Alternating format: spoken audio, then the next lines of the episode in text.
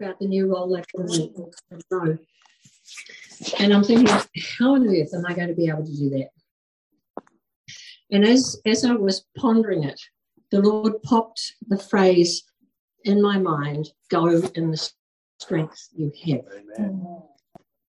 And then my mind started racing around a bit with notions of faith and mustard seeds and you know all sorts of stuff and what it actually means to have strength.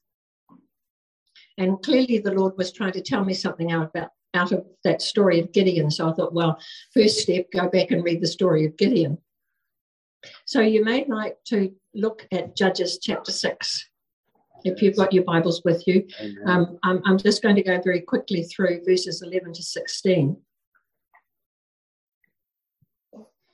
The angel of the Lord came and sat down under the oak at Ophrah that belonged to Joash the Abiezrite, where his son Gideon was threshing wheat in a winepress to keep it from the Midianites. When the angel of the Lord appeared to Gideon, he said, Now it just said Gideon was hiding in a wine press. and the angel of the Lord said, The Lord is with you, mighty warrior. And then in verse 13, Gideon says, But Lord, and verse 14, the Lord turned to him and said, Go in the strength you have and save Israel out of Midian's hand. Am I not sending you? Amen. And verse 15, Gideon continues, But Lord, and in verse 16, the Lord answers, I will be with you, and you will strike down all the Midianites, leaving none alone. And of course, there's a whole lot more to the story than just those little bits. But nevertheless, the story does speak to us here in New Zealand in the 21st century. Israel in Gideon's time had again done evil in the sight of the Lord. That was verse 1 of that chapter. And as a consequence, they were living under severe lockdown as the Midianites destroyed anything and everything they could get their hands on. Now, does that ring any bells? it does. Thank you, Lois. Yes. what about the wicked, ungodly laws that New Zealand governments have passed over the last decades? What about the lockdowns? What about the government control over fundamental freedoms? job losses, business foreclosures, relationship breakdowns, unexplained illnesses. We can realistically look at the world around us and see the powers of evil and corruption seemingly running rampant. Here in New Zealand, all the wickedness and the evil being plotted and carried out from bases in the North Hemisphere seem to be a very long way away. Yet the evidence is right in front of our eyes.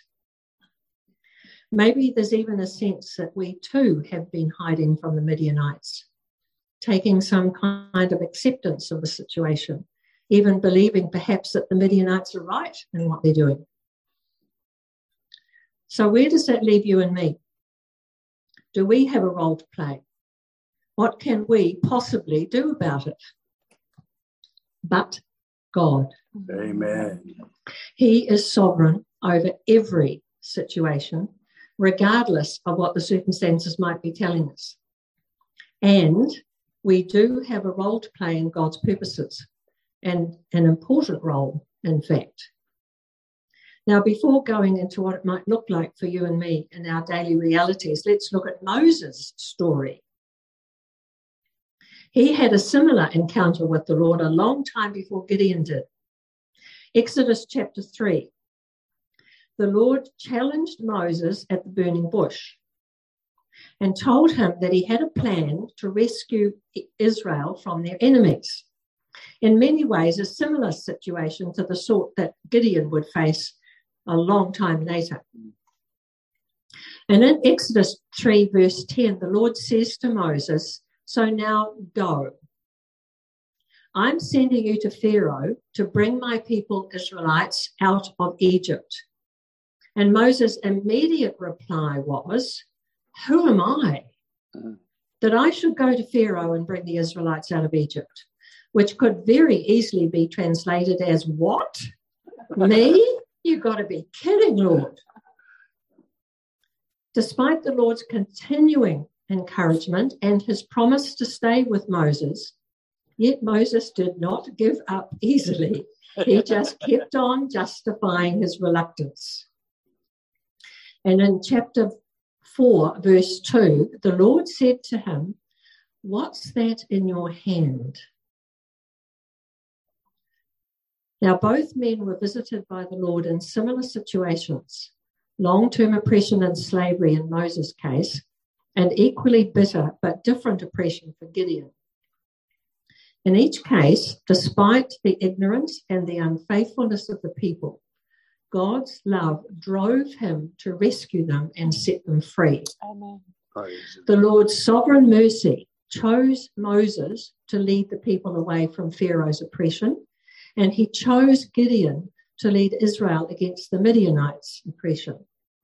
Both men were totally taken aback by the Lord's commands, and each tried to resist very hard, at least at first. And effectively, they both said the same thing No way, Lord, not me. You've got the wrong guy this time. Have you ever done that? Try to convince the Lord, try to convince yourself. There's no way you could possibly do what you sense He's asking of you. Yeah, well, yeah. I certainly have. I fought the Lord for I don't know how many years about doing the study He asked me to do. I was not going to do it. but you soon learn that you simply don't win the argument. It's just a whole lot easier to say, okay, Lord, and just get on with it. Now, it's really significant that, in fact, the Lord did not rebuke Gideon. He did ignore his self justification. Now, Gideon's first response had, came up, had come out of pain and fear and negativity in his heart. The circumstances were far from positive and hopeful. But the Lord didn't look at those circumstances. He saw the Gideon he had created. Mm. The warrior who was to defeat this vast Midianite army. And furthermore, he trusted Gideon with the role. That's a really, really important point. He trusted Gideon. And the Lord wasn't going to enter into a discussion with the man about what he could or could not do. Now, did you notice the end of verse 16 in, in Judges 6? It says, You will strike down all the Midianites, leaving none alone. Uh, sorry, leaving none alive. Whoops, it's a bit different. That's total, unequivocal victory. Mm, amen. Gideon was being promised absolute victory. Praise God. He would completely wipe out the enemies with the Lord's help, of course. And the Lord's perspective was totally different from his original defeated, defeatist attitude. And we would do well to remember that. Now, similarly with Moses, there was no immediate rebuke there was the promise, as with Gideon, of the Lord's presence with him. In Exodus 3:12 it says, "I will be with you," as he had said to Gideon. Moses' discussion with the Lord was considerably more complex and challenging than Gideon's would ever be, given the enormity of the task ahead and the fact that Israel had been in Egypt for 400 years. By contrast, the oppression in Gideon's time has been a brief seven, but it was nevertheless pretty horrible. The Lord was effectively telling both Moses and Gideon that he trusted them to undertake their roles. Amen. That Moses had always been his choice for that task, but sadly, Moses was trying his best to worm out of it. Eventually, however, the Lord gets angry with Moses. And in the end, he said, Okay, you can have Aaron to be your spokesman. But he didn't let him off the job, he just adjusted it a little bit. There was absolutely no getting out of it as far as Moses was concerned. God had called him, and that was that. Amen.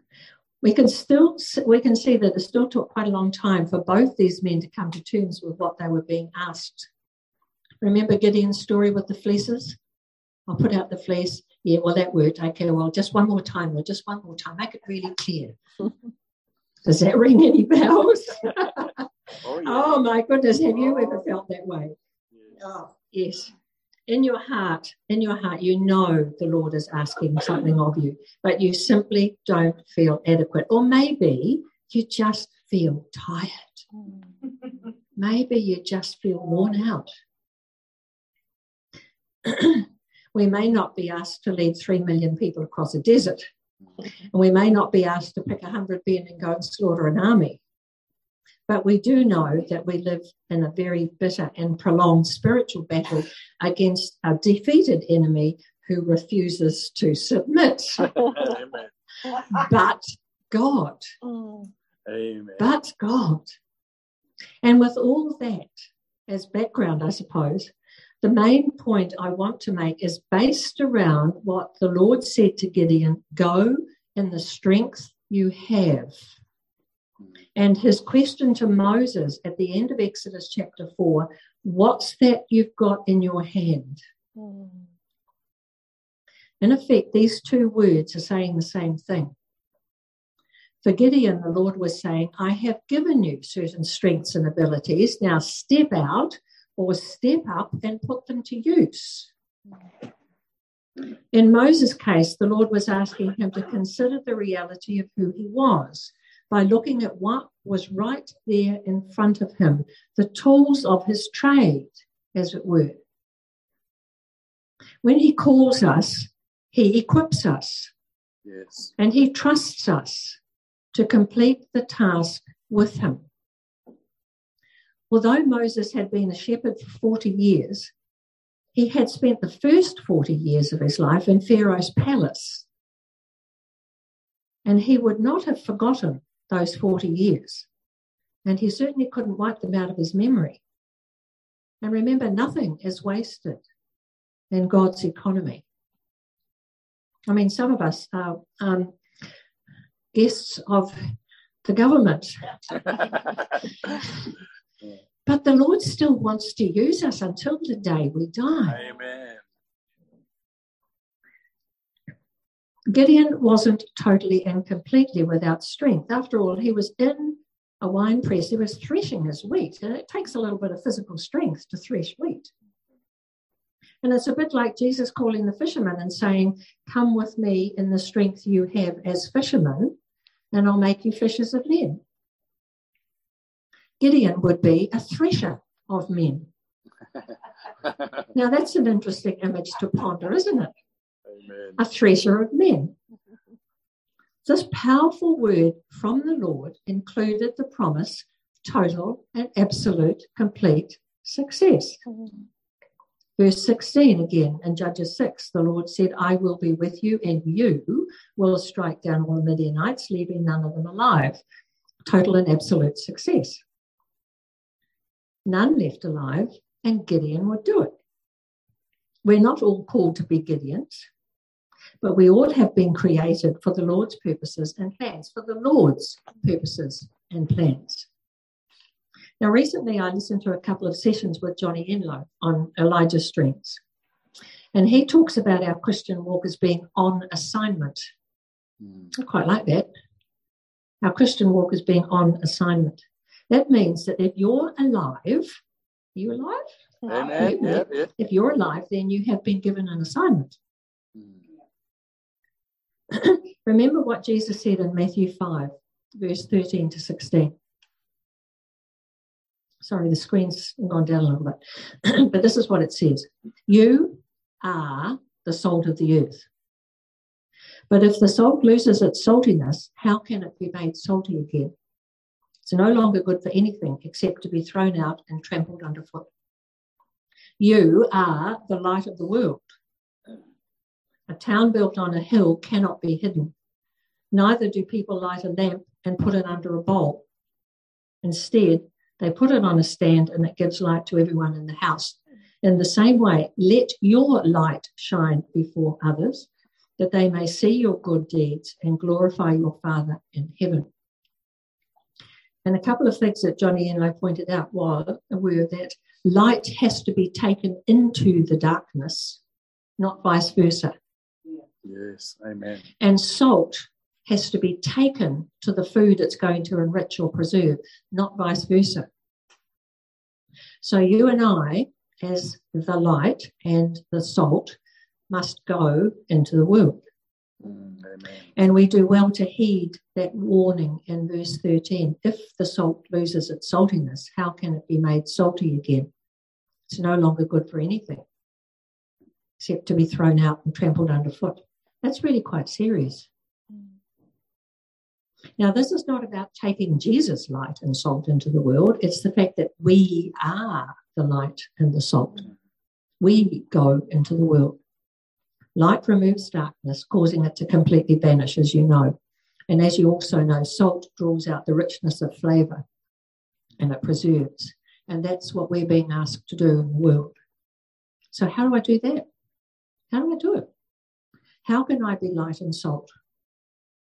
Well, when I was teaching secondary kids and advising them on their subject choices, I'd often ask them just two questions. And one of them was, What do you enjoy doing? And the other one is, What are you good at? And I believe the answers to those sorts of questions give us a clear picture of our calling and our assignment. What do we enjoy doing? What are we good at? At the very least, it'll start us thinking about it. And just one little caution this is not necessarily about public ministry. Doesn't mean you all have to go to Bible college and be pastors. Gideon faced an enormous challenge to trust the word of God that he could actually raise an army to wipe out the vast hordes of the Midianites and to take the first tentative steps of faith towards that goal. And this is where, when I was asked to take on this role with Aglow, and I'm thinking, and you're giving me oversight of the entire Auckland region. What? That's how I felt. And do you feel like that sometimes when you have a task in front of you? The challenge seems completely impossible, and in some cases, a bit ridiculous. But God. Amen. But God. Mm. And as we read through Gideon's story, we encounter his doubts and his hesitations. We've talked about the fleeces, but we also read about the Lord's wonderful patience as he struggled and Gideon's ultimate decision to trust the Lord and obey. Now we know the outcome the fulfillment of the Lord's promise to totally wipe out the enemy. But this man went from describing himself like this my clan is the weakest one in Manasseh, and I am the least in my family. he went from that to being an absolute hero. Hmm. Isn't that just like God? 1 Corinthians 1:27. God chose the foolish things of the world to shame the wise. God chose the weak things of the world to shame the strong. Our Lord is fully aware of our humanity, our weaknesses, and our frailties. And if you're anything like me, you keep reminding him of your own weaknesses and frailties. He doesn't seem to want to listen to that all much. After all, he did create us, and Jesus came to earth living as a man fully who hmm. experienced and faced every trial and every temptation that you and I will ever hmm. encounter. So he knows in Psalm 78, in verse 39, it says, He remembered that they were but flesh, a passing breeze that does not return. He knows. Mm-hmm.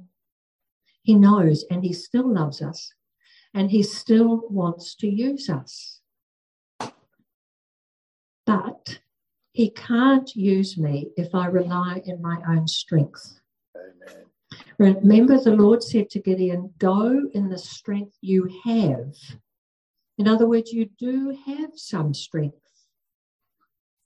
in our body, in our mind, in our relationships, in our experiences. And these are good, they're God given strengths. The Lord has given certain strengths and abilities to each and every one of us. And that's the parable of the talents. Matthew Matthew 25 has a version and Luke 19 has a version. And in the Matthew account, the talents were distributed each according to his ability. And in Luke 19, the Lord said, Put this money to work until I come back.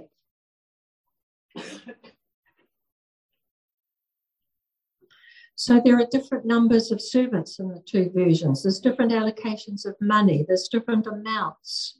But regardless, the Lord expects a return on his investment. Amen. Put this money to work, he said, until I come back.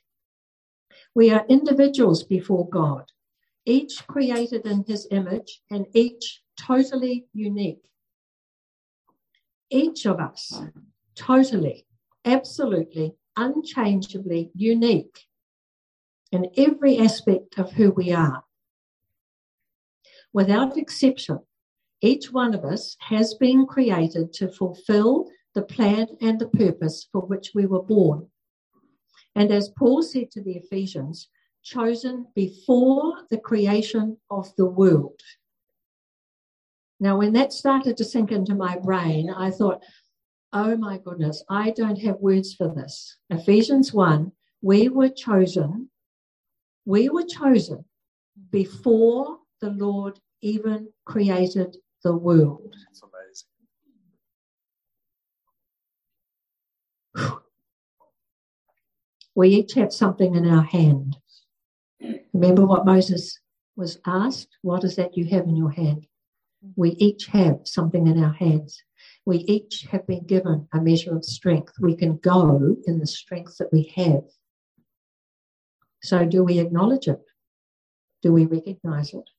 Or do we tend to hide it? So, if we're going to be used for the Lord in His purposes, then we go in His strength. And in the going, we make use of the strength we do have. Go in the strength you have.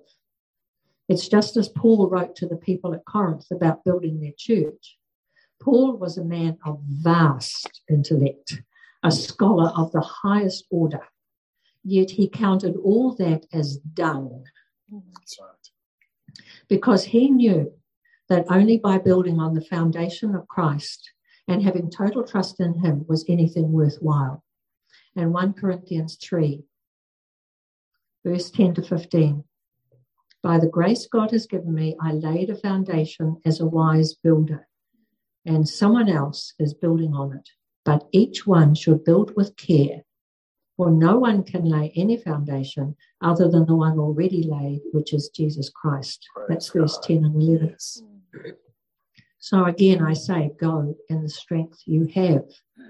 The Lord said, I will be with you, and you will strike down all the Midianites, leaving none alive. alive. What is that in your hand? I will be with you. I believe that's the Lord's word to us today. What strengths, what interests, what capacities do I have now, today? What do I have in my hand? We can consider our current situation and acknowledge that although we may not be able to get into politics or change the situation in a war torn country or make headlines in any way or even want to, we must remember that the Lord has chosen the foolish things of this world to shame the wise, and He chose the weak things of the world to shame the strong. So we're all foolish and we're all weak. what strengths, what interests, what capacities do I have now, today?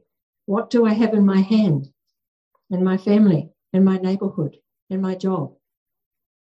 How can I be that light that drives out darkness and that salt that brings out the flavor and preserves? Because my own heart cries out for New Zealand, I have to comment on the similarities between Israel's situation with the Midianites and the COVID 19 situation globally and especially in New Zealand. It's actually relevant because it's a timely reminder that we have been called, as Esther was, for such a time as this. It's not by chance that you and I are alive today and not at some other time in history. What do you see in Judges 6, chapter 5, the Midianites. They came up with their livestock and their tents like swarms of locusts. It was impossible to count them or their camels. They invaded the land to ravage it. Now, to me, that's the so called pandemic. Without any evidence of genuine concern for public health, the authorities swept through the land with excessive and prolonged lockdowns, cruel, unjustified mandates, the imposition of an experimental injection in the guise of a cure, and medically unsound rules around wearing masks. As a consequence, our land has been truly ravaged.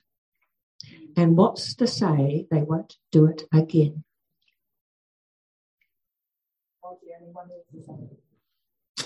At this point, I'll refrain from making the parallel with Pharaoh's Egypt and leave that to your imagination.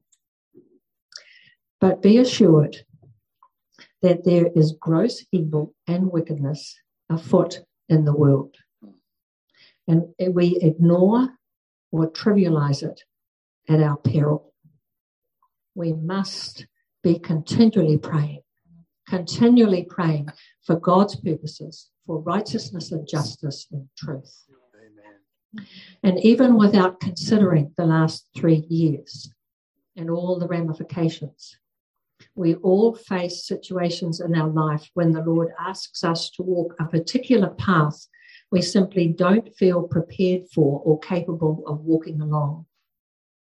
And so the call, go in the strength you have, applies to each of us, as does the question, what is that in your hand? There's also the story of Elisha and the widow in 2 Kings 4. And his question to that woman was, What do you have in the house? It's the same thing. So, where can we be light and salt? We might consider the nationwide church, for instance. Now, far be it from me to accuse or to condemn, but it would seem fairly clear there's a great deal in the church today that needs fresh alignment with the Word of God. Many who claim to be Christian blatantly defy the word of God and make God in their own image. Now, the Apostle Peter warned us that there would be false teachers among us, and Paul advised Timothy of the same thing. There will be a time when people won't put up with sound doctrine. Well, ain't that the truth? Now, as I was as I was preparing this by way a little, little bit of New Zealand history, I remember in the 1960s here in New Zealand, Professor Lloyd Geering, who incidentally is now Sir, shame. He was the head of the Presbyterian Theological College in Dunedin, and he publicly declared God is dead. Charges of heresy were brought against him by conservative Christians, such as Professor Blaiklock at Auckland University, but the charges were dismissed. Now, his books are still available and a couple of them are called Christianity Without God.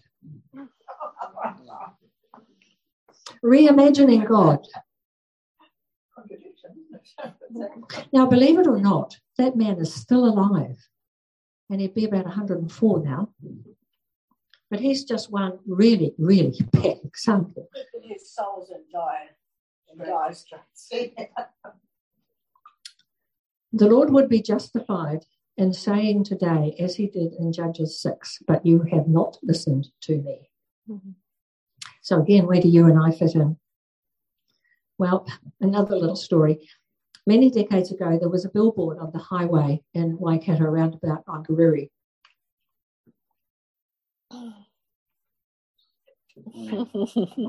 yes.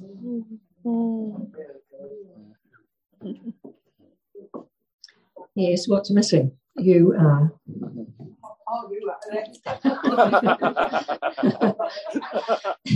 and and I can't I can't say often enough, and I'm I'm saying this to myself again. We do well to heed the Lord's comments to Gideon and to Moses, and the question that Elisha asked the widow: "Go in the strength you have. What have you got in your hand? What have you got in the house?" So, to encourage our hearts, let's consider our identity, who God says we are. And I would actually like us to all read together from Ephesians 1, from verse 3 through to verse 14. And I know you've all got different translations, so I've actually put it up on the screen.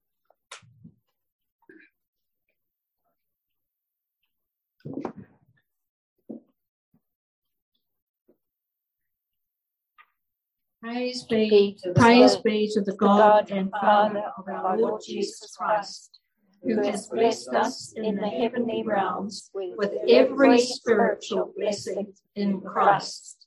For he chose us in him before the creation of the world to be holy and blameless in his sight. In love, he predestined us for adoption to sonship through Jesus Christ in accordance with his and will, to the praise of his glorious grace, which he has freely given us in the one he loves. In him we have redemption through his blood, the forgiveness of sins, in accordance with the riches of God's grace that he lavished on us with all wisdom and understanding he made known to us the mystery of his will, according to his good pleasure, which he purposed in Christ, to be put into effect when the times reach their fulfillment, to bring unity to all things in heaven and on earth under Christ. In him we were also chosen, having been predestined according to the plan of Him who works out everything in conformity with the purpose of His will, in order that we, who were the first to put our hope in Christ, might be for the praise of His glory. And you also were included in Christ when you heard the message of truth, the gospel of your salvation. When you believed, you were marked in him with a seal, the promised Holy Spirit, who is a deposit guaranteeing our inheritance until the redemption of those who are God's possession to the praise of his glory. Amen. Amen. My goodness, that passage, you need to. Every time I read it, I think, my goodness, my goodness, my goodness, my goodness every spiritual blessing. He chose us before the creation of the world. He predestined us. He has freely given us everything. Oh. Amen. The riches of God's grace, which He's lavished upon us. Amen. And then He's guaranteed that we'll get it all Amen. with the Holy Spirit. Thank you, Lord. That's it. Praise the Lord. Now, just in case the people at Ephesus didn't get the message the first time around. And just in case we don't get it the first time around, Paul repeats it all in Ephesians chapter 2. and in Ephesians chapter 2, verse 10, he says, We are God's handiwork, mm. created in Christ Jesus to do good works, mm. which God prepared in advance for us to do. Amen. And Peter reminds us in 1 Peter 2, verse 9 to 10, you are a chosen people. You are a royal priesthood. You are kings and priests, in other words, a holy nation, God's special possession, that you may declare the praises of him who called you out of darkness into his wonderful light. Mm. And I finish by asking again, what is that in your hand? Thank you, Lord. what do you have in the house? Mm. Go in the strength you have. Praise you, Jesus. Let's pray.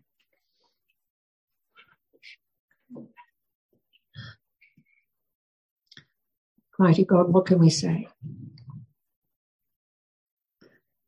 Lord, you have lavished your love upon us. You have called us, you've chosen us, you've given us a role to play in your kingdom. We have a purpose here to bring your kingdom to this earth so that your will might be done here as it is in heaven. Let's just take a minute or two and let the Lord speak into our hearts.